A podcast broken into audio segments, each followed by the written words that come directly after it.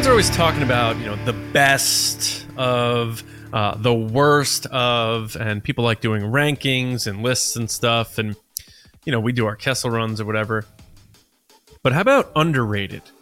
How about underrated performances by actors, by characters, whatever? Underrated performances in Star Wars. We're gonna do a little draft today.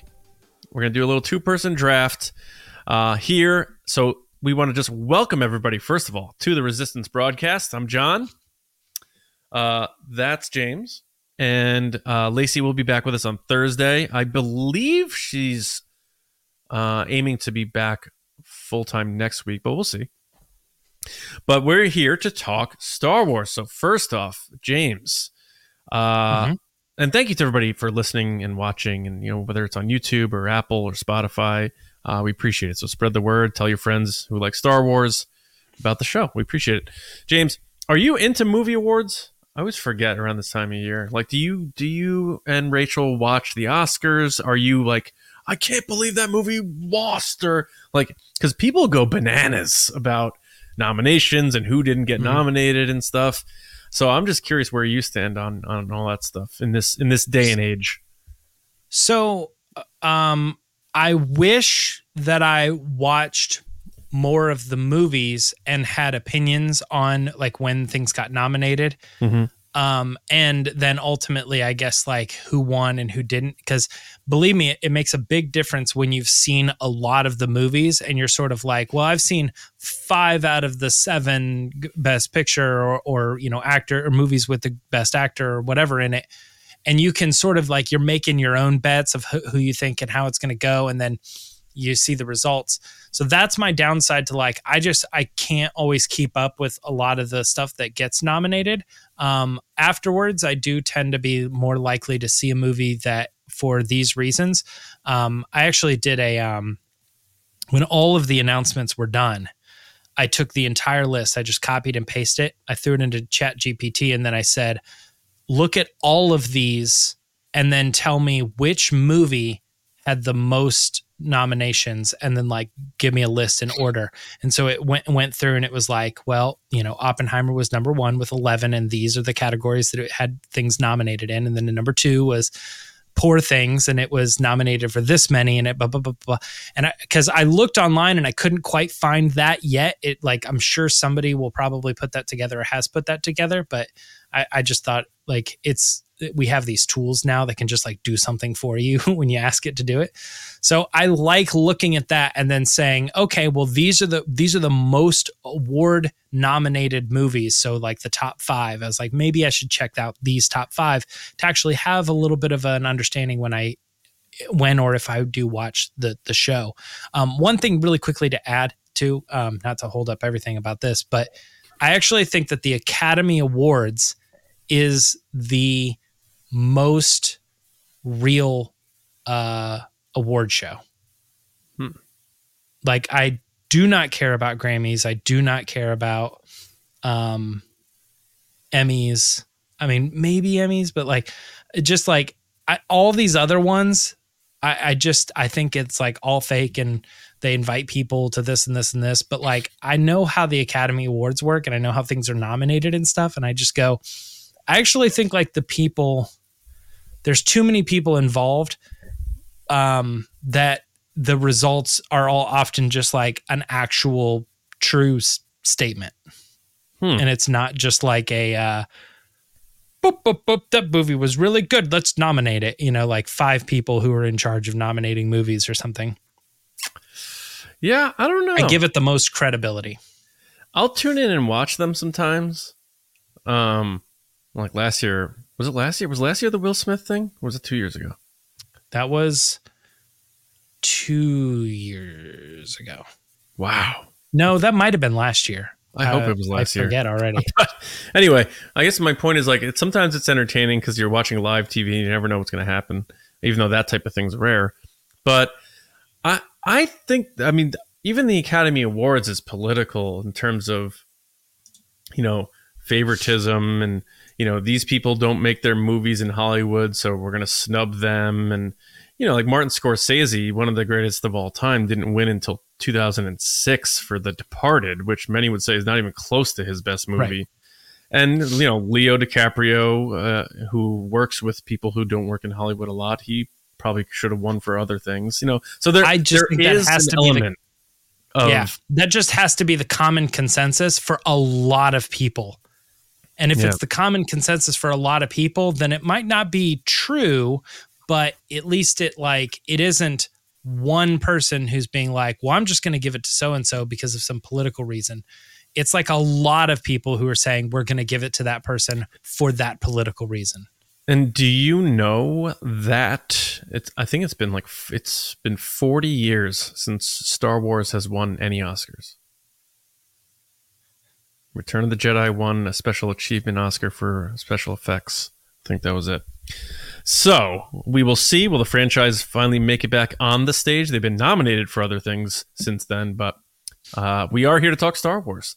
And James, let's kick things off. Before we get to the draft, we're doing the draft later on the top 10 underrated performances in Star Wars. Now, start thinking about it, audience. Start thinking about it. Because my list, anyway, there's going to be some actor performances, but there's also some in story performances.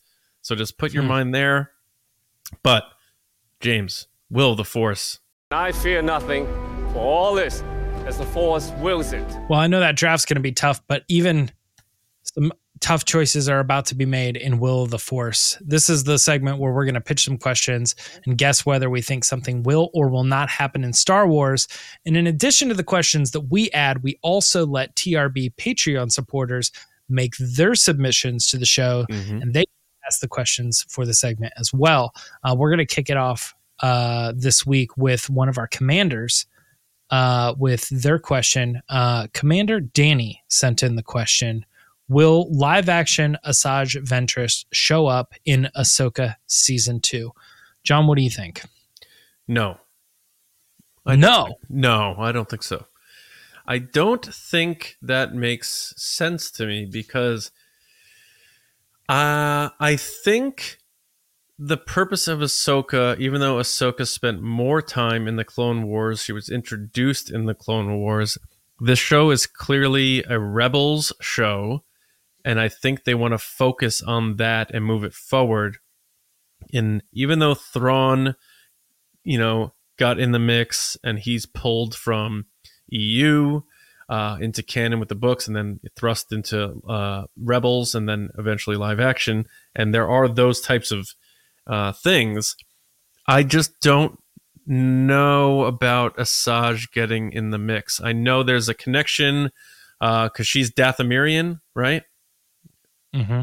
So there's that. I still don't know that that's where they want to go with this because, and I think the only reason why I say that, not even so much about, you know, where's the character been, Bad Batch, all that stuff. I just think it's it's already a full round of characters that they're gonna have to give enough attention to as it is. Uh, like we just scraped the surface with Ezra, Jacen, Sabine, and Ahsoka, that angle. Baylan Skoll, Shin now branching out, Thrawn, the Night Sisters, all that stuff. I just don't know how, how much more you're going to add into it. So while I wouldn't be completely shocked, my gut is saying no, James. I don't know. What about you? I also think no um, on this one, and I think the reason is is because I like every show needs their like glow up, right? Like, oh, guess who showed up? Surprise thing. I remember uh even back in the day, like Clone Wars, I remember seeing commercials on like Cartoon Network and they're like, watch this Wednesday special. And it's like Chewbacca will show up. And oh, Rebels like, did that too. All, yeah. I know they're. I know exactly. I'm saying every show does their thing where like they have a special guest or a, a, surprise appearance. I mean, Mandalorian was like the Ahsoka week, you know, and it's like, oh my gosh, they're bringing Ahsoka into blah blah blah. Like every show kind of does that. And my thing is, is that I don't think they're bringing Asajj back to glow up Ahsoka season two, if you will I actually think they're bringing her back to glow up the Bad Batch, and then that's really it.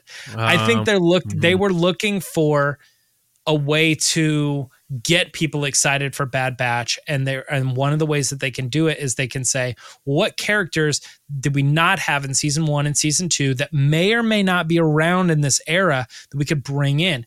I still am blown away that they haven't done anything with Boba Fett yet. Um, young What? Boba Fett, he's Oh. right there. Mhm. Yeah, like animated young Boba Fett. Like we have not ever seen him at this time, at that age, and he's obviously canon- canonically alive and everything. Like he's do- he's still doing his stuff. I I um I think there's always the chance because that was my big surprise for season two, but then they cl- came out and said it's not happening. And I think this year it might actually happen, but they're hiding it behind like, well, don't think about who else could show up. Asajj Ventress, everybody, focus on her and get excited for her.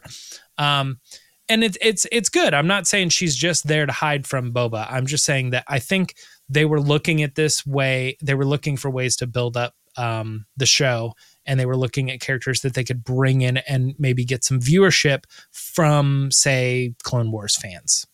Yeah, and you have you have the voice actor already, uh, Nika Futterman, and like It's easily done. it- it's new like- look. It's a massive undertaking to bring a character into live action. You know, you got to get the right casting. You got to make sure you get the, the the makeup department, the costumes, the designs. Like it's this big thing. Like people just think like, yeah, just- the character's alive. Just, let's let's do it. It's Mhm. so yeah. All right. that that's what's cool about uh, Star Wars video games is because currently Yeah. right now they have a couple video games where they have cast the people, uh, including like Battlefront 2. You know, it's like Yeah. they've cast the people as the character. They already look live action. Their Right. clothes are already built for live action. Just literally have them wear that. It won't be a cosplay. It will actually look legitimate. Yeah. Um, our next question, though, as we move on, uh, by the way, Commander Danny, we both said no, but you know, would love to still see it regardless. Yeah. Um, our next question is Will Ethan Hawke ever get his wish of being in a Star Wars movie? I'm going to go first. I'm going to say, absolutely, yes, this will happen at some point. I, this guy is so um, well versed in Hollywood. He's been around for so long. Uh, he's well respected. He knows what he's doing. And regardless if it's like Lucasfilm as a whole, they're going to he's they're going to at some point come across a casting director that just wants to put Ethan Hawke in it or or a writer who has heard this and and they're going to start working on their project and they're going to say oh man how cool would it be if I got to work with Ethan Hawke? So I'm going to write a character and I'm going to write it based on him I'm going to have him in mind when I write that character because I already know he wants to be in Star Wars. And I know that if I write a character that's perfectly him and then I hand it to him, he already wants to be in Star Wars. And now this character is specifically written for him. It's a sure bet. So if I want Ethan Hawke, I can get Ethan Hawke. And I just think it's a matter of time. Hmm. What do you think? I think also a big yes. Uh, one, it's been uh, maybe over 10 years. What was that clip I found from him on Conan? It was like 2012. He's talking about how he wants to be in Star Wars. He's like, give me a call. I'll be a fish. I'll be a Wookiee. I'll be a whatever. Just get me in there. I I was just thinking about this. Now, if this happens, because you brought up the fact that you know, you know, they're probably creating characters for him, and I'm thinking about, all right, you got Taika, you got, you know, this person, this person, this person. And he is a an award, like we talked about Academy Awards before. He's that type of prestige actor where he can be contending for awards. He's that talented. He might, if he got cast, he might be the most talented person to ever have acted in Star Wars. And I know people can be like, "What? Oh, Guinness, Han, so Harrison Ford, wha- whatever." I get But- it. I get it. I could totally see him being cast as the Moses for the Mangold Discovery of the Force movie or something like that. You, like lead character. Yeah. thinking. Yes. Oh, wow. I think if you cast Ethan Hawke in Star Wars, you would be stupid not to use him for a big time role because he's that good and he wants to be in it.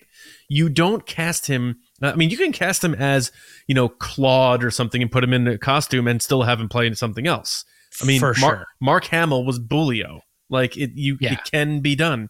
But I'm saying, bring him in for big time stuff. And Mangold's that type of filmmaker. It would pair nicely. But whether it's that or not, I think he should be. Or or if not, have him be like the big bad in the Rey movie or something. You know, like give him something big to do, Mhm. and he'll knock it out of the park. So I hope they do. I think they will, and I hope it's a big time role. Let's go, Ethan Hawke, in know- Star Wars. Let's go. Come on, come on. Yeah, it does. It does get me excited. I think that he has the potential to be a lead, and it's not like he does it. He doesn't have other leads, but recently it does seem like he is the secondary lead in a lot of the stuff that he's been doing. Mhm. Like he doesn't seem like he's the main character. It seems like he is the main foil or the secondary, like best friend or father figure or something to the main character. Yeah. So I like your idea of him being in the Mangold thing, but I see him if if Mangold has a Luke Skywalker, he's Obi Wan. Like Hmm. he's those he's this person that is like maybe uh, guiding him and advising him on on this new discovery, this new power that he's like discovered or something, um, which maybe even could lead to be him being the bad guy in the end. You know what I mean? Like you can't mess with that Right. power, you know, or whatever. And he's like, it doesn't belong to you. And he's like, but what if it does? And then he has to fight him. He can do. Cool. He's, he he can play any type of role. You know, whether good, Yeah. bad, mentor. You know, yeah, what that's a you. good point. Is Yeah. like he's very good at being um I don't want to say he's a character actor because he's definitely a leading man, Yeah. but he's well versed enough that he can do anything he wants. Yeah, I mean, Dead Poets Society. He's, been around forever. You know, so Mhm. we'll we'll see what happens. He was Robin Williams. He played Robin Williams playing, He played Robin Right, Williams. yeah. Most people don't know that. or Most people try to give the credit to Robin. But yeah, yeah, that uh, that character was actually based on a professor at UConn, which is interesting. But anyway, let's Uh, next on. one we got here is another question from one of our patrons. This one's coming from our general Mike Ramore. Uh, Mike, um, our resistance based drummer, uh, will the Bad Batch season three directly tie into the creation of Snoke and hint at how he uh, was known in the galaxy as far as a leader of a faction, which is, of course, the First Order uh, in the New Republic. So, John, um, do we think that Bad Batch season three is going to specifically tie in with the creation or the existence of Snoke at that time? Well, do we have any knowledge as to when the Bad Batch is going to wrap up from a timeline timeline perspective? Um, no. So first season, Order 66 happened, so we, we know where we're at. The second season was like a little while later. I don't think they specified, but I would say it'd be like six months to a year and six months. Right, Like and somewhere in that like yeah, year later basis. isn't Omega the same age as Boba Fett? Isn't that the whole thing? Right, but we also don't know when season three is taking place. Is Yeah. that's your question, But right? but Omega doesn't look that much older than season two, maybe a little older. C- correct. That's what I'm saying. Is Yeah. she's about the same age. It's not like it's Obi Wan Yeah. solo time frame or anything. yeah, like that. yeah, yeah, right, right. So I, I'm going to answer no on this then because I think that's too soon for Snoke. Palpatine's still in the mix. There's no need for a Snoke because Palpatine made Snoke. So I'm going to go no on this. I could see Snoke being uh, peppered in in Mando stuff, but Bad Batch doesn't click for me. What about you? Right. So same answer, bet um because uh how Snoke hinted how he was known in the galaxy as far as the leader of a faction first order. Um the first order didn't even exist until uh After the Galactic sure, Empire. like after the the fall of the empire and all that and that's when like um uh Rae Sloane like was part of the the movement to the shadow empire and all this other stuff so i don't think i don't think that stuff is around but part of the the the interesting aspect of this is that bad batch as far as we know already has hinted at the empire's doing weird stuff with cloning man. Hmm like we had a whole scene where like um uh omega was brought in to an area where they had all these tubes and there were like things in there and i think people even at the time were like snoke and like other weird things and they never really addressed it i think the only thing they're hinting at is like cloning bad cloning part of bad people empire bad things when cloning involved. that Yeah. and I think that's probably where the, the show is or the question is coming from is like, will Bad Batch season three show us even more of how the Empire is using cloning as part of its long game? But I really don't think this. It, it, it seems to me the question is devoted towards Snoke, and I think the answer is no on a Snoke related thing. Yeah, and and side thing when you talk about you know they were experimenting, it makes me realize how many times Palpatine or people directly under Palpatine sort of did tests first on things, and how you know his goal was always you know once he met Anakin to make him his apprentice, and he sort of like he used Dooku to like test the waters uh, uh, and test Anakin and, and like see if he would turn and stuff like that. And then with uh, even Han Solo being frozen to test the facilities before they froze Luke. And then uh, the cloning, t- you know, the other testings he did with the the other clone experiments he did. We saw Snoke's in garbage cans on Exegol. You know, like he he definitely didn't just jump into things. He was a planner Mhm. and he liked to do testing. But anyway, um, that's a good question though, Mike and Danny. But two good questions that they fired off. So thank you to our uh, TRB patrons. Yep. Um, we have one more question, uh, and that is Now you know this Will- guy, so I, you know, we've we've we've met, we've met each other on multiple occasions, including outside of the building, inside of the building. uh, but will Michael Giacchino uh, return to score a future Star Wars movie? And if you say yes, and you could pair him with one of the known upcoming Star Wars directors, who would you want to pair him with? Um, you're going first on this one. What do you think? my heart wants to say yes. Um, and I feel like there's so many movies in the pipeline. He would really have to not want to do it, but I could see him because of how quickly he had to do the Rogue One score. I could see him wanting to have the full experience with a full time frame to do work in Star Wars, and he's clearly still uh, connected. You know, I made the joke about you know him because we saw him on the red carpet at Indiana Jones, and he Mhm. could have just been invited because he'd worked in the franchise before, or he's a big fan and had connections. Who knows? I'm not saying he's in there because he works, but I have in in past red carpets seen people be like, "Oh wow, Jon Favreau's here. That's cool." And then a year later, it's like Jon Favreau creating the Mandalorian. So, you know, uh, same thing with. Uh, there were a few. It's happened a few times anyway. Uh, The Donald Faison I saw at the Last Jedi, Oh. and all of a sudden he shows up and does the voice in uh, Resistance. So It there's was there's Ewan, Ewan who showed up to like solo Solo. and everybody was like, "Why would he be there?" And Mhm. like he was sat next to Ray Park and all this, and yeah, Yeah. So so we yeah we saw Michael Giacchino. You took the photo with him, and that was really cool. But I think he's so good. Like I love his score for Lost. I love his score for um, um, Super Eight uh, with JJ. I think yeah he's just so Incredibles. yeah, he's just so talented, and I love what he did for Rogue One in that short span. So I want to say yes, just because I want him to come back. And if I had to pair him with somebody, I give a big, epic, sweeping score. Um, if he'd be willing to be the new person, then the Rey movie. Like, let's take over from John Williams and go that route. If not that, then I assume Ludwig's going to do the Mando movie. So I'm not going with Favreau pair him with Mangold and let's do this Ten Commandments thing and give this big sweeping epic score uh, to back that movie, which is going to look beautiful. We know that. We just saw Dial Destiny and how gorgeously shot that movie was. Um, so, if not being the new person to take over a saga, quote unquote, uh, I'll say Mangold.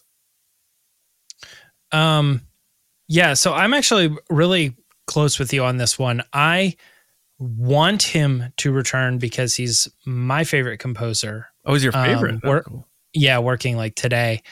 Um, other, I mean, John Williams is kind of like his own god tier, right? so that's kind of different. Um, but uh, and I think he's he's just absolutely exceptional, and he could do any of the Star Wars movies. I think he's done though. I think that um, when it really comes down to it, he is getting the the offers that sort of you know he can pick and choose and do whatever he wants. He's sort of like Oscar Isaac in that sense of like, you know, I, I'm not I'm not looking for work and would do Star Wars in an instance because I loved it and it's a good gig.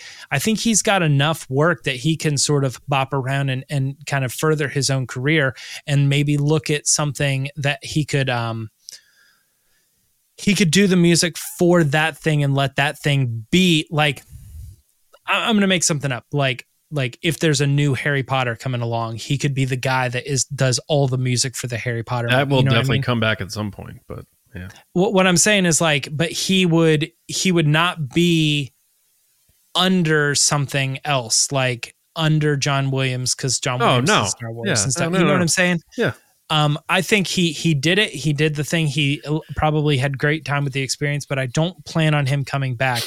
If I was going to pair him with one, um, I do think he could be the next John Williams, and he could s- set the pace from this point going. So that's the Rey movie. But I actually think you're more right with the James Mangold thing. I think that's the perfect pairing because in that sense, you have um, like a new fresh director with a new fresh story and new fresh characters and at that point it can sort of completely be his own and i know you could say that about rogue one but it still felt like i think i think they're gonna i don't know man i just i don't think he wants to be under star wars that and i think that's the that's the end of the thing i would love for him to come back but um if he's gonna do it i think you need to get like as far away from star wars as possible and that's that james mangold thing i think So you think he's not, but if he did, it's Mangold.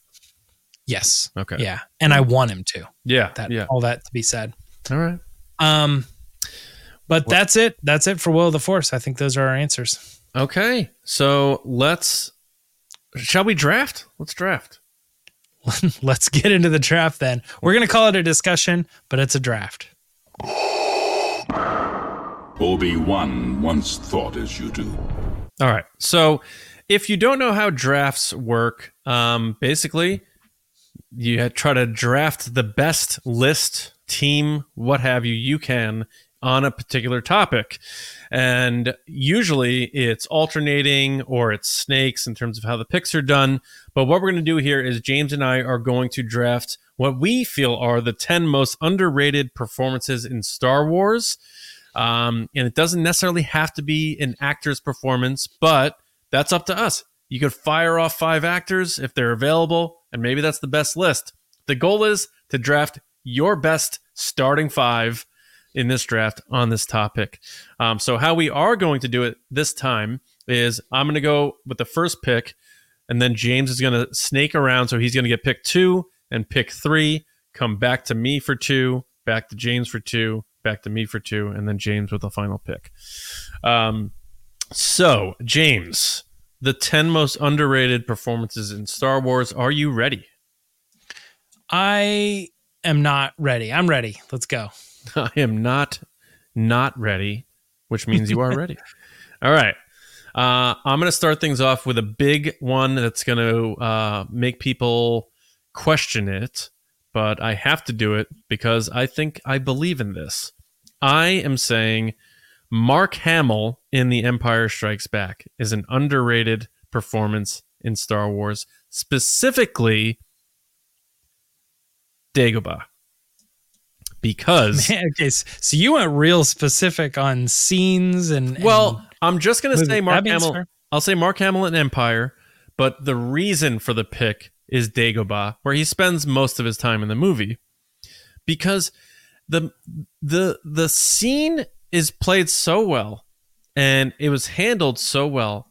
But every time people talk about it, it's usually about how great of a job they did with Yoda and how mm-hmm. great Frank Oz did, the design of the puppet, the performance of the puppet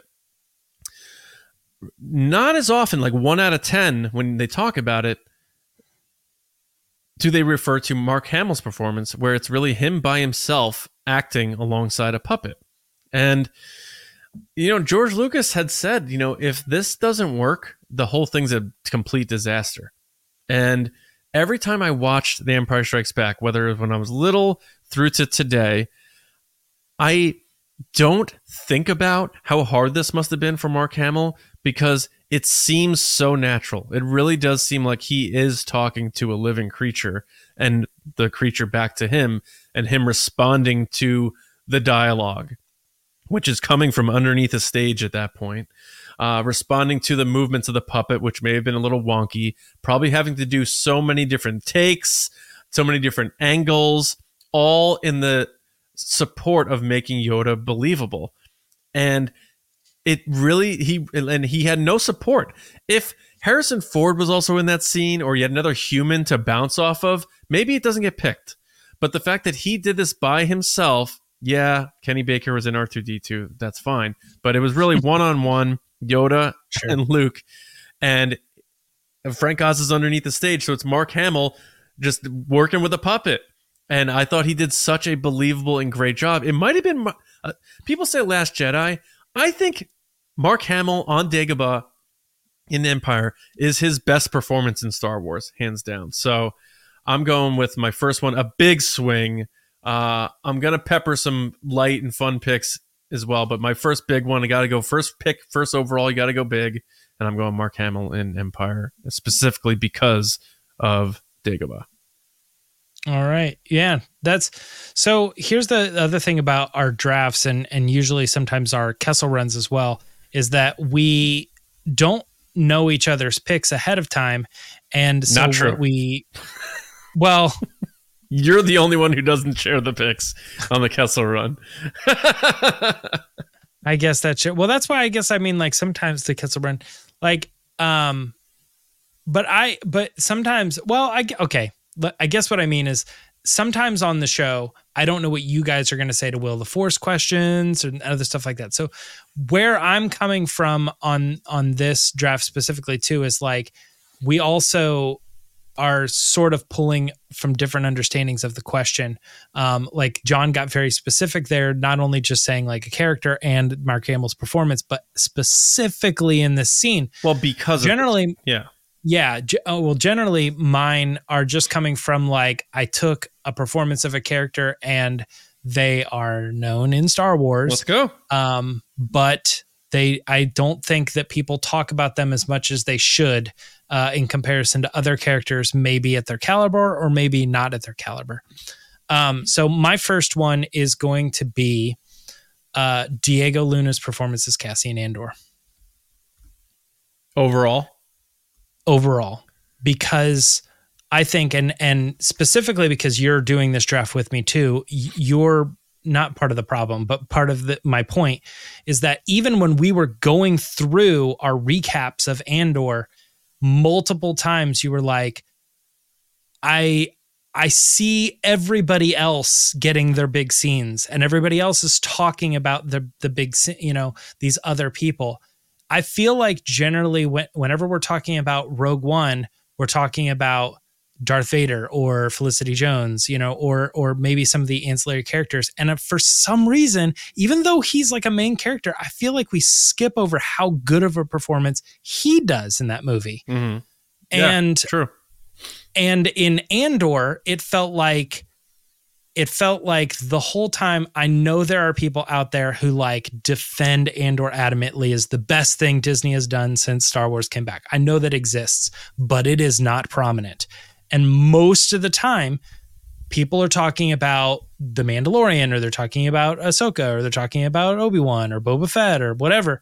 All these other shows. And it seems like for whatever reason, Andor flies under the radar. And even even of the people who are watching it and paying attention to it, it feels like everybody's talking about Andy Serkis or, um, you know, uh, other characters from the show. And I'm like, do we not see the main person is so, so, so good? And it, and it feels like his performance is oftenly flying under the radar and underrated and underappreciated when it comes to the greater um, not just Star Wars, but just like acting Hollywood in general. I, I still am waiting for this guy to, to I mean, he's he's known in Hollywood, but I'm still waiting for him to even get the the big blockbuster because he got Star Wars and it still doesn't feel like he's he was in Star Wars, you know? It's it's nuts to me that Diego Luna is um and the character of Cassian Andor is as good as he is and it's and it's not like quite publicly recognized. Mm-hmm. Yeah. That's fair. Um, yeah, I think by the people who love Andor, specifically the show, it's very recognized. But by the general uh, Star Wars fans, probably not.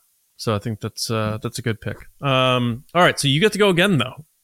Yeah, we're going to do this one a little differently. We are going to go with the snake draft thing, um, Yeah. just so that we can snake each other's picks if we have them.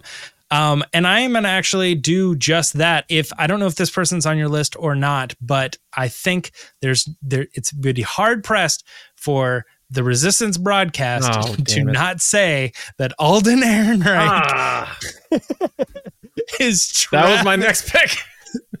is just it, it it has to be said that this person gave such an amazing performance and we've done it we've said it multiple times so everybody who listens to the show generally knows our feelings on it but the biggest one to me is always like you know you see the people do the deep fake and they put Harrison Ford's face on the the the character from the movie and they say see they just should have got somebody that did that and I'm like that only works because the body language works. Right. the outfit works.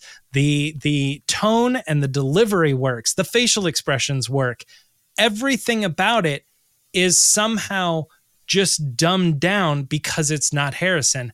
And it's like stop doing that and recognize how good of a performance this person did. That should have been your first pick, I think. well That's- i only did it as my second pick because i knew that i was going to get the third pick too the third overall Yeah, it's uh, yeah. I mean that. i, was wasn't jock- to leave it to you I was jockeying between that. I probably should have went with that first, assuming you wouldn't have picked Hamill, and then I would have had a pretty stacked one too. Uh, but Right. yeah, that would have been my next pick. So it's it's everything you just said. We everyone knows how we feel about it.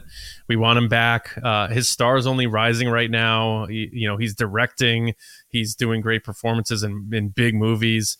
Uh, it would be a shame if he didn't come back because um, it's the only opportunity to get Han Solo back in Star Wars at this point. Harrison Ford's finished, and there is that timeline. So I think it'd be a mistake if they didn't. Um, we don't know if they will, but a, a- a very underrated performance uh, that does not get the credit it deserves, even though Harrison Ford himself approached him and interrupted his own interview and told Alden that he thought he did such a brilliant job and was smart in how he did it. So, what bigger endorsement do you need? So, I feel like if you say that to people who don't like Alden or Solo, and you're like, what if Harrison Ford himself came in and was like, this guy did a really great job. I'm really proud of him. They'd be like, okay, maybe then. And I'm like, he did. He already did. He did it. And we know. Shut up. he didn't have to say a word. He Right. doesn't do favors like that. So, um, great pick. So now I am reeling. I am on. Now you get two, though. I'm on full tilt. I have to unbold Alden Ehrenreich from my list now. I do get two picks, and my next one is going to be. I'm now I got to think about what you would pick. See, that's the tricky part here. I have, t- yeah. All right, I'm Um, I- I'm stealing one of. I know my order I'm stealing one of based yours. on what you Sam Witwer as Maul is. Uh, not, not one of mine. oh, not, really? Okay. Well, Not on the short list. is Sam Witwer as Maul. Um, I think what happened with that character beyond what we knew in the Phantom Menace uh, was just turned into a tragic, classic, dramatic villain. And Mhm. the layers that they added to that character only work by the vocal performance of Sam Witwer. We saw Maul with primal rage. We saw Maul with reservation. We saw Maul with sadness and chaos and madness. He was very much like a, a, a, a, tragic uh, Shakespearean character, you know, Macbeth, whatever. And some people say like maybe there was a bit too much, but I think every aspect of him as Maul uh, just became so good to the point where people got used to that being Maul. And Mhm. that's not to take anything away from uh, Peter Serafinowicz, who was the original voice, uh, or Ray Park, who obviously played him physically.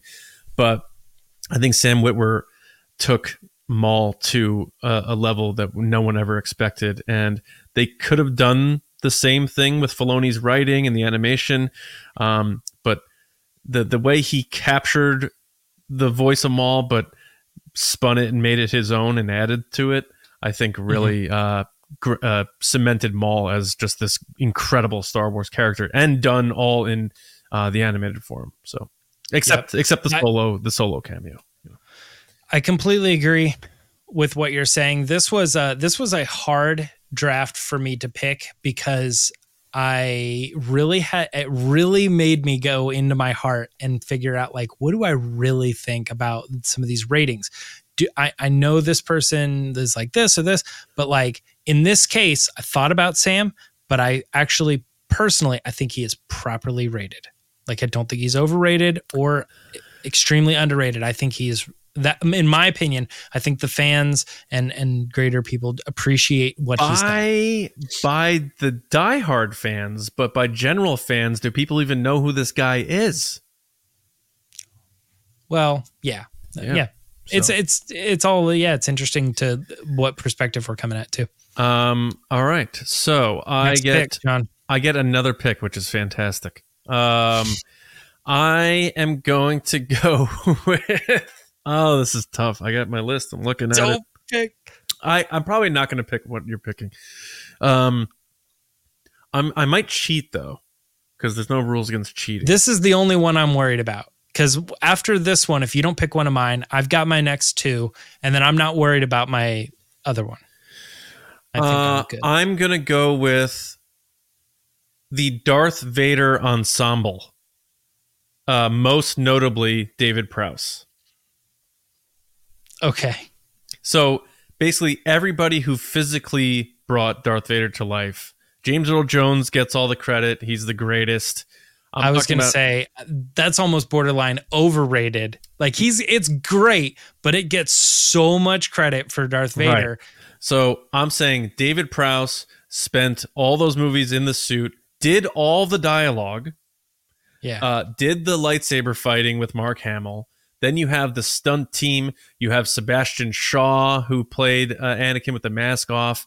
You had these stuntmen in the two stuntmen in Rogue One, Hayden Christensen behind. So all these people that had to come together to physically play Darth Vader. I think that is very underrated because people, for one, rarely talk about David Prowse anymore. And if David Prowse, you know, his stature was one thing, but being able mm-hmm. to operate in that suit, like, have you ever had a mask on with like low limited vision and pull off those menacing mannerisms, the choking, the arm movements, the way he walked, his cadence? right. It What I said flat. about Alden Ehrenreich, it doesn't work unless you have the performance. Right. It's a bust if da- if David Prowse doesn't make Darth Vader feel like a menacing, fearful villain. And so from the moment he walked in on the Tantive 4 and he puts his hands on his hips and he he proceeds on, uh, we buy into it. And so I'm leading with David Prowse, but also subtext everyone who was a part of the ensemble from 77 through Obi-Wan Kenobi who helped bring Darth Vader to life from a physical standpoint because James Earl Jones gets the praise, deserves the praise. David Prowse does too. I don't think he gets mentioned enough, talked about enough, acknowledged enough, and I think that was a part of you know he had expressed that, but also the other people that uh, helped along the way. That is a solid pick. You know, in my mind, I, I feel like I remember coming across him and passing, but I, I don't know why. Because based on what, the way you just described it, I'm like, yeah, I mean, pretty criminally underrated, especially considering what I said about Alden Ehrenreich's body language and stuff too. It has to work, so Yeah, it's a good pick. I mean, It's a greatest pick. cinematic villain of all time, and and that's a big part of why. You know, like imagine Mm-hmm. we had James Earl Jones's voice, but over a unbelievable and fumbling and and not uh, menacing physical presence. So, uh, yeah. Um, all right, so let's let's check in now. So, I have with pick one Mark Hamill in Empire. Pick two, you came in with Diego Luna in Andor. Pick three, you wrap around with Alden Ehrenreich in Solo. And then I come back with Witwer as Maul and the uh, team that brings Vader to life physically, notably uh, David Prowse. Uh, you are up with pick six as we enter this the back half of the draft. Hmm. You know what? Actually, I forgot that we're only doing five each. So now I'm kind of I am a little bit torn between who I want to say. Um okay, well I'll go with a I'll go with a little more wild card one then. Um I'm gonna say Ron Falk as Dexter Jettster.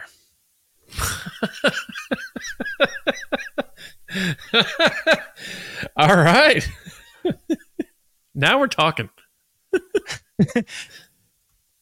Here's the thing is that I was I was I'm going through the movies and I'm thinking about characters who had prominent roles who have sort of even stood the test of time of like most people, most Star Wars fans remember that character. They remember the scenes. They can sort of like he has his own kind of iconography as far as like the, his silhouette and the way he looked and acted and everything about him.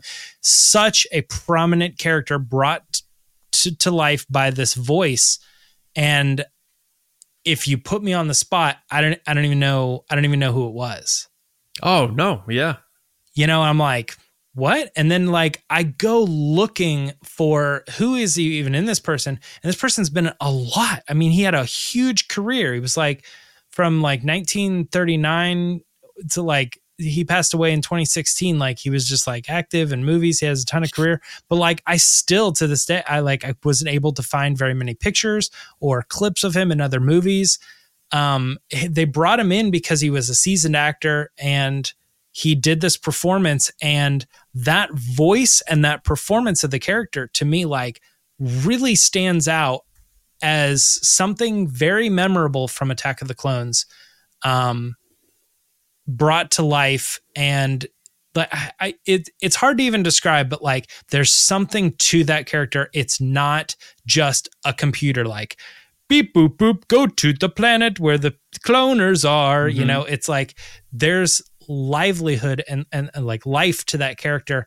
and it's very believable and and he's just such an interesting character that we don't really know a whole lot about but i think we leave the screen wanting to know more about like his relationship with Obi-Wan and all this and I think that's brought to life through that mm-hmm. voice. I was able to find a behind the scenes clip of the person who created the character's look.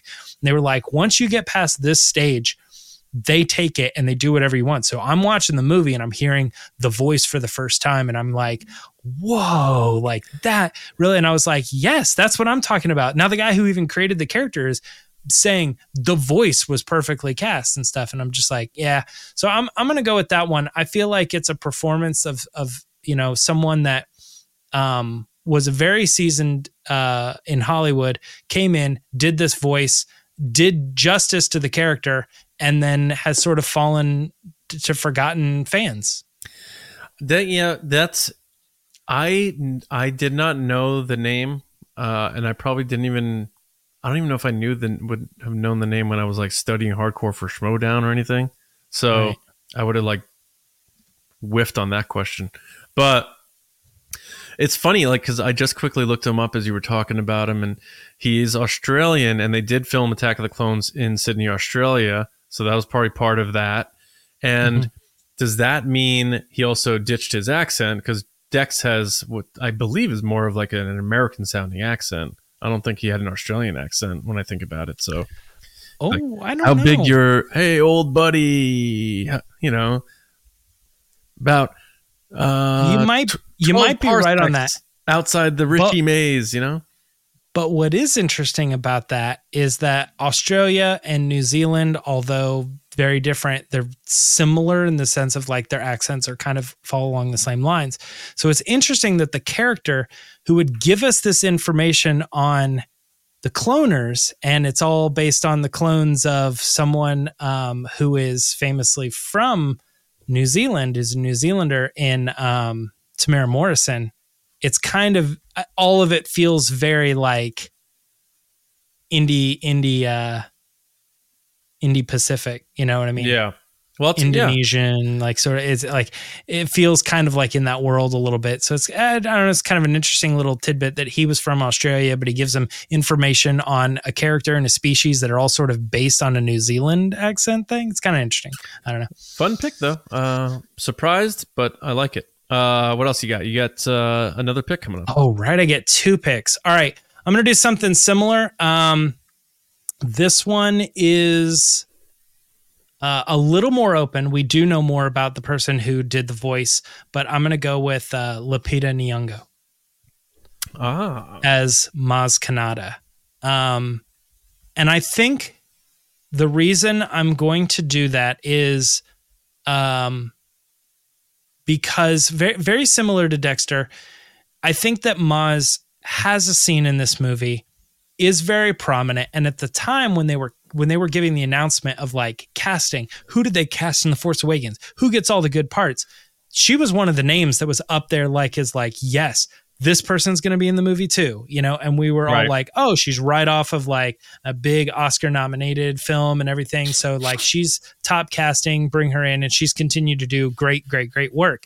But the thing is is that i think that she gives this performance of Maz in The Force Awakens and is something that we remember about that movie very prominently. She has a whole scene. She's got this cantina. She's been uh, in far as like um, some of the other Star Wars stuff. Like she's like almost like a focus point of Star Wars where we can be like, oh, there's Maz and all of Maz's friends, you know. But the thing is, is that I don't think people. I think then the character of Maz sort of got wasted in the uh, Last Jedi, and then in the Rise of Skywalker, they did it like animatronically and stuff. And I, I as far as I'm, she maybe did the voice, but she didn't like have anything to do. Whereas in the first one, it was like facial capture and everything. yeah.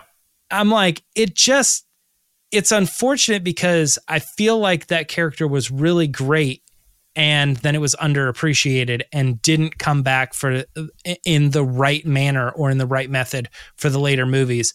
Um, and I'm going back and I'm like, but when I think of Force Awakens, I think that's a big prominent part of the movie. Why didn't that character get moved around? Why didn't Lupita get the the credit as being this character? Because she did all the facial performance capture and everything for this Right. character. So when you're seeing it on screen and you like Maz and you believe Maz, that's her. And I think she's almost like a footnote in like we remember when they were promoting the movie, she was really big, but then after that, she got like completely lost and like almost written out of the the sequel trilogy story and stuff. And I'm like, Yeah. oh man, that's a bummer. And like it, I like I think she deserves more credit as Maz, and I and I would like to see Maz return in the Rey movie and going forward as as a as someone that can be in whenever you need that character. You know, I think Lupita deserves that.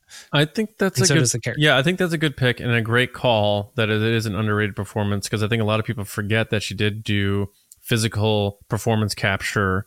Uh, Mm-hmm. was, and then everything was mapped onto her face because I remember, you know, there's there's definitely a, a very popular behind the scenes shot of her and Daisy face to face, and she has the dots on her face with the lights, and she had to like get on Yeah. her knees and be at a certain height to make that work and all that. and they were taking a they were taking a risk doing Star Wars Episode Seven, coming back after the prequels to do a full motion CG character. yeah, But guess what? She wasn't treated like Jar Jar Binks. yeah, and Snoke too. That- They were like- big swings. Yeah, Well, they did, but not so much in in Force Awakens. That wasn't until Last Jedi, right. and they felt like they got their footing back. In Force Awakens, when everything was on the line, like the oh, I don't want to say uh, the the baggage that comes with a full CG character that was all on Lupita, and we walked out of the movie and we're like, that was great. Yeah. I Yeah. loved Maz Kanata. No, yeah, great, they did it, wonderful. You know, that's- it's like, oh, everything is so practical. Not her. She's fully CG, and it worked because performance was they practical. had performance. Yeah, Yeah. it's like, oh, I don't know. Um, no, that, is a very good pick. I think that is a good one. Uh, and yeah, it is absolutely an underrated performance. Uh, and so specifically to The Force Awakens, no doubt about it. Um, and Now I'm stuck on my last pick because I don't think you're gonna take them, but yeah, I'm juggling I don't know between who to pick. three. Um, I, I mean, I was gonna, I was gonna have Jacked Fish on my list, but he's he's perfectly rated as just an amazing performance uh, to this day. One of the best performances in Star Wars. Jack, At TRB, definitely overrated. get out of here! All right, Because Uh, we're like, Jack Fish, he's the best. Here- here's my next pick, which is a bit of a curveball, but it's all about having a good time here. The Millennium Falcon in the Kessel Run. what do you think about that, Jack? And the reason I say that is because Han always gets all the credit for it, but without the Falcon, and especially the navigation system and it holding up and its weapon system, uh, without the Falcon, do they does he even get to gloat about anything?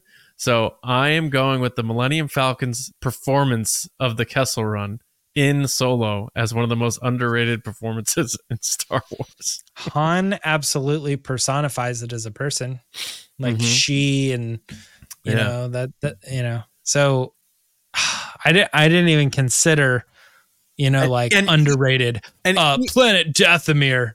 And You know, it- like, well, even even if you think about the Falcon as just a ship, which sometimes I, I really do, I don't think of it as this sentient thing. I think just the navigation system from L three was uploaded into it. Uh, the ship still performed. You know, how, how'd your car perform uh, in the snow? How'd your car perform on that Mount Washington, uh, you know, whatever trip or whatever? So, uh, I, the Falcon like got beat to hell and still made it out. Almost got swallowed up. They they dumped the coaxium into it, which like really probably couldn't have gelled. The Falcon forged on. It it did what it had to do when it counted. Uh, it it it was it was faithful and um, reliable for Han and Lando uh, when it counted most. So I know that's not uh, an actor performance, um, but it's still I I'm going in story here, and uh, the Falcons' performance in the Kessel Run doesn't get enough credit, as does Han or Chewie or even Beckett or, or anybody else. Hmm. Man, that is a that is a wild pick, and unfortunately, I will have to cross it off my list because that was going to be my next one. No, it wasn't. Get out of here. All right. I do get another pick here, though, don't I? Yes. All right. I now I didn't want to do two um in story ones. So it was either going to be between Jacked Fish, Millennium Falcon, or Kalane, uh, Lando's taxi driver. okay, but because that that should be on the list. Underrated. I think Pablo Hidalgo said it's his favorite moment from the Rise of Skywalker, but he hate, he he hates Star Wars except for like Rogue One, um, and the classics. Don't quote me on that. I'm kidding. But uh, my last pick is Mark Lewis Jones. Now, do you know who that is? I don't. Mark Lewis Jones plays Captain Canady in The Last Jedi. Oh, And I just think that dude absolutely crushed that part in that movie to the point where I think about him all the time. And he's not talked about. They didn't make like action figures. It was like this like it happened and came and it came and went scene.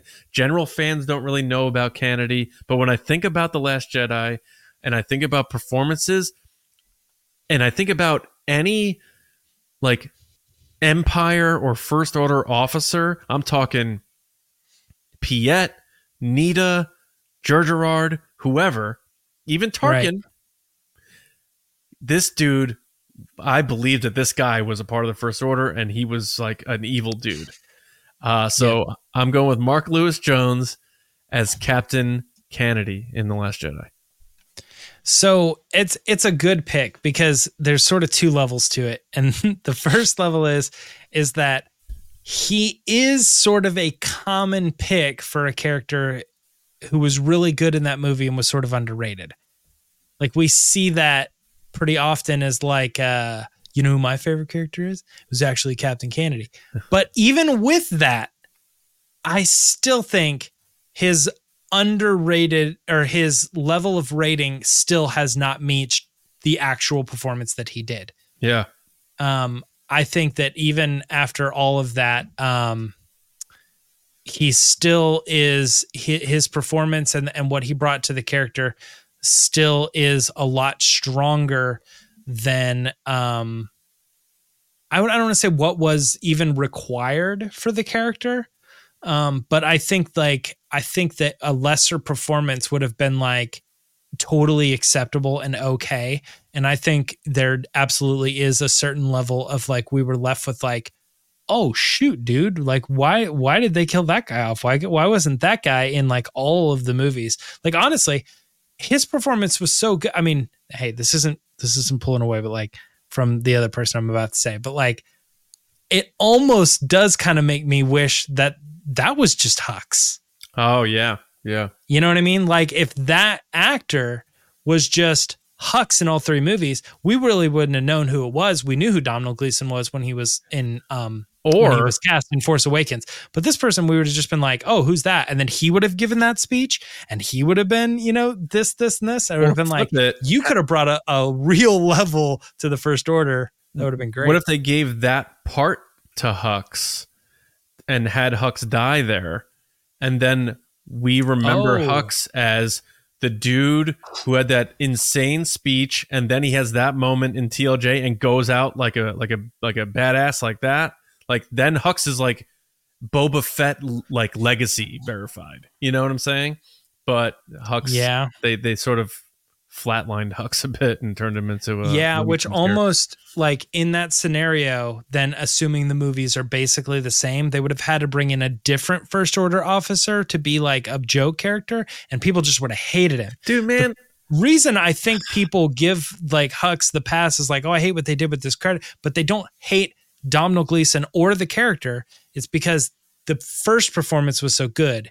But if they would have killed off that character and brought in a different one to be a joke character, then that actor and that character would have been like really hated on. So I'm almost glad that it happened the way that it happened. Yeah. Then we wouldn't have had like a second Jar Jar or something where people just pick on that person for no reason.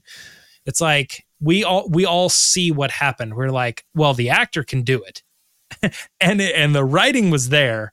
right It so we almost put all of the the the blame on somebody else.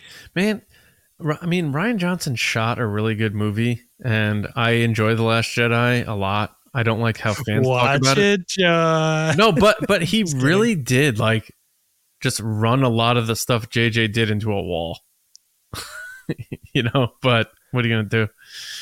Um, because people always Yeah, talk about how JJ undid things, but it's like Ryan undid things first.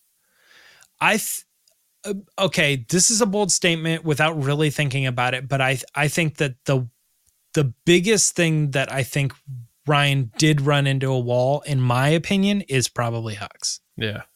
Like I think of all the things that were handed off, and maybe somebody could point out a different example. but, like how about right your now, Maz as I stand, yeah, but that's but even then, I'm still like, I, I but like Maz, I don't know, but like this other character is like involved in all three movies, you know, Yeah. like that's part of the story, and you you brought them down. The other one you just sort of wrote out. Um, Anyway. but I but anyway, yeah, exactly. Um, you have the last pick, so this is pick ten in the draft. You have the lot of the litter because there's no more picks. So, what is your final Yep. pick in the draft to complete your I- list of underrated? I cannot-? I cannot decide between two, so I'm literally gonna flip this remote. Um, heads is not who I'm picking. Um, I'm going with Hugh Quarshie. Do you know who that is? Yes, that is Captain Panaka. That's correct.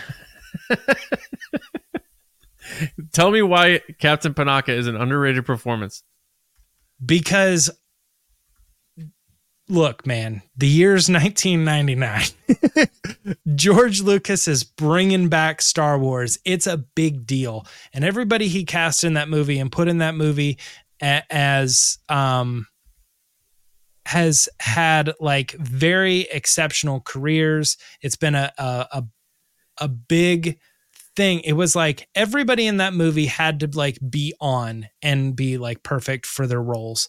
And they were. But I'm not going to lie if I don't like look back at that movie and be like I kind of forgot about that character. Like, and he's not a one scene character. Right. Like, especially towards the end, um, that character is pretty heavily involved as far as like the tactical way that they're going to get the queen off the planet and everything. And go back and watch his scenes. It's like, you know, Ewan McGregor, uh, Natalie Neeson. Portman, Yeah. Liam Neeson, um, and uh, what's her name, Keira Knightley. I mean, like, I'm looking at the scene and I'm like, this person's in the conversation, but somehow, like, everybody else went to a party afterwards and he wasn't invited. And I'm like, it's not like he gave a bad performance. The character is like totally there and he's doing everything that he needs to do. And then, A, he, this is sort of similar to the um, Maz thing he sort of just gets replaced in the next movie by somebody where, where people are like, "Is that the same guy?" I always thought that was the same guy. It's like it's not the same guy. Oh, Captain Typho. yes, and it's like, it, uh, what, what, like, not is that the same actor, but is it supposed to be the same character? You Like know what I Iron mean? Man? And it, yeah, kind of, yeah, something along those lines. and Uh, yeah. I just kind of look at the thing and I'm like, it's a bummer because actually I do know the story behind that. It was more of like a scheduling issue, right? I don't remember. Uh, yeah, I don't know. That was my thought is that he was supposed to be Captain Typho's character and they were going to bring him back. And then there was a scheduling issue and they're like, oh, shoot, well, I guess we'll just make it a different person and we'll make it a different a character. But yeah, I often do think that when people think of the Phantom Menace, he's a character that gets overlooked and um, not in a bad way. Like I think there are characters in the Phantom Menace that people remember, but they remember them for being like kind of silly. Like this can only mean one thing, invasion, you know, or whatever. And it's like that performance or or some of the Theo other people who are aliens or whatever, they often just get like kind of made fun of for it being silly or whatever. Um, but I'm like, his role was solid. Uh, his performance was good. His character was very prominent, and yet everybody forgot about him. Everybody forgets about him pretty regularly. Yeah. so yeah. I got to put him in that category of underrated performances because uh, I think the Phantom Menace would be a different movie if we didn't have a strong captain leading the Queen off of Naboo. Yeah, I mean that's a pick I wouldn't have thought of, but yeah, I mean you make good points. You know, he the Phantom Menace does have a very um, choppy dialogue presence, um, and I think even like really good actors like you know Natalie Portman had a tough time navigating through some of that. There, there were some people that I even like was like, oh, I'm gonna, I, I like this performance. I remember that being pretty prominent. Went back and rewatched it, and it's like, nah, they're they're just flat delivery, nothing special. Yeah, I went back and rewatched his performances, and I'm like, he's delivering these lines in a very believable, real way. I don't think he's just standing there going like, "But what are we going to do about the the invasion or whatever?" You know, I don't think he was doing that. I think he was actually doing a pretty good job. Yeah, I I agree. He I made think the cut for me. I think yeah, I think he did a very good job, and he isn't talked about enough. So I think that is a good pick, especially you know last pick to close it out. Um, uh, one honorable mention I probably should have had on my list that I didn't. Uh, now that you think about the prequels, is Jack Thompson as Cliegg Lars. I think that was a really Oh, am I last? that was it. Oh gosh, I thought you had one more pick. No. I'll say my other one. It was Alan Tudyk. oh yeah, very good. Yeah. I think people think of um, the character and they laugh and they're like, oh, he brought all this emotion. He was funny, the levity to Rogue One or whatever. And then, like, everybody knows the actor, but I don't think a lot of people know that that was him that played to him. Yeah. Uh, I you're like, that was Alan Tudyk. I think Yeah. a lot of casual fans would be like, it was? Yeah. they didn't even know it was him. And I'm like, you love the character, you love the actor. So why does this performance seem to go under the radar for some reason? I don't know. yeah. Um, yeah. Uh, That was my other one. yeah. That's that's a good one too. Uh, there's definitely a But bunch. you you brought up Owen Lars. Not Owen Lars, uh, Cliegg Lars, Jack Thompson. I Cliegg thought Lars. so good in Attack of the Clones. I believed every bit of that guy. Yeah. Um, and then Uh, I think another underrated actor is um, Kenneth Coley, who played Admiral Piett throughout the original trilogy. That dude did a good job of just uh, emoting his face in fear when Vader, you know, was around, and I thought he did just a good job being a small character role, uh, but selling what it was like working for the Empire. Uh, but there's a ton that we I know. can- I considered Jared yeah, he, that's another Like- good one. Yeah, the emperor's coming here you know it's like this whole like actual fear and emotion then we'll, we'll double our efforts so what Exactly. choice do we have yeah. you know so like i liked him there's a there were a couple that i considered There's a bunch, yeah. So uh, let us know what you think of our list. Uh, so here's our rundown. Um, my list. Uh, so I had first pick, uh, and then James two, me two, James two, me two, and then James. So it went. Uh, my list: Mark Hamill, Sam Witwer as Maul, uh, Mark Hamill in Empire, Sam Witwer as Maul, uh, the Darth Vader team, notably David Prowse, uh, Millennium Falcon in the Kessel Run, and Mark Lewis Jones as Canady in the Last Jedi, and James solid James's list: Diego Luna as Andor, uh, Alden Ehrenreich as Han Solo. Stole that one from me. Uh, Ronald Falk as Dexter Jettster. Brian Ward is somewhere doing flips. Uh, thrilled about that one. it's almost impossible to not mention the character and think not think of him I know. Uh, and uh, Lupita Nyong'o as Maz Kanata, very good pick there, and uh, Hugh Quar- Hugh Quarshie as Captain Panaka. So that's our list. We'll also post it in the description so you can take a look at it. But let us know uh, in the comments what you think about our lists. Who did who had a better draft? Uh, most importantly, did you have a good time? And what would what would your picks be if they weren't on our list? Please let us know. Whether that's on social media, email, or of course in the comments on YouTube, wherever you could find us. Hit us up and let us know what your picks are because I'm sure there's plenty we haven't thought about or didn't make our list or what have you. Uh, but we hope you enjoyed it. We hope you had a good time. More importantly than anything. Um, so James, anything uh, anything else before we uh, hop out? Nope, I think that's it. I think that if there, w- we don't put up a poll or anything like who won, but I think like since we're drafting the whole aspect of it, I, I think that you probably would have the popular vote.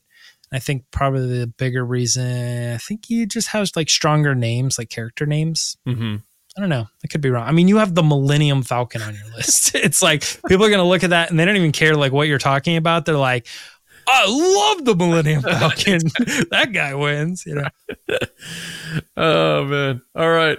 Thank you everybody for listening and watching and being a part of TRB. It means a great deal to all of us. Uh, if you enjoy the show, please make sure you're subscribed on your favorite podcast platform. You get two episodes a week free right there for you, and of course our YouTube channel, YouTube.com/slash At the Resistance Broadcast, and uh, follow us on social media at TRB Podcasts. Uh, that includes the new platforms, Threads, Blue Sky, what have you and spread the word. Tell friends you like about us. And if you do have a podcast app and you're subscribed to us, uh, rate us five stars and leave us a review if you don't mind. That helps us also in discovery. So thank you for that. Uh, and uh, speaking of Patreon, we talked about it before. If you want to support the show, uh, please head to patreon.com slash resistance broadcast. Tier start at just five bucks. You get extra episodes that are exclusive just to Patreon. So we do podcasts just on Patreon. We also do uh, chats with our patrons. We have bonus uh, uh, monthly calls, bi monthly calls. We have a Discord server. We do polls, a lot of fun stuff. Head over there to patreon.com slash resistance broadcast. And if you can, sign up and support us. We appreciate it. Uh, and a special shout out to the Generals and Spice Runners on Patreon Carmelo, John Reese, Jetta Rosewater, Frank Grande, Nick Kratz, Chris Morales, Brian Smith, Matt Chitty, Danny, Mike Ramori, Brendan McLaughlin, Sneaky Zebra, Colin Cormier, and Dave Hornack. And our Spice Runners, David Probus, Neil Shaw, Kendall Gellner, Andrew Staley, Jeremy Myers, and the Fort Worthian. And all of our patrons, all of our supporters, thank you.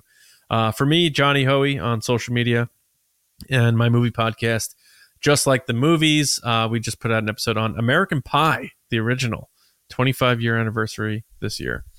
Uh, James, how about you? Uh, social media at Myra Trunks is where you can find me. And uh, Lacey, you can find her at Lacey Gillerin on uh, all social media apps.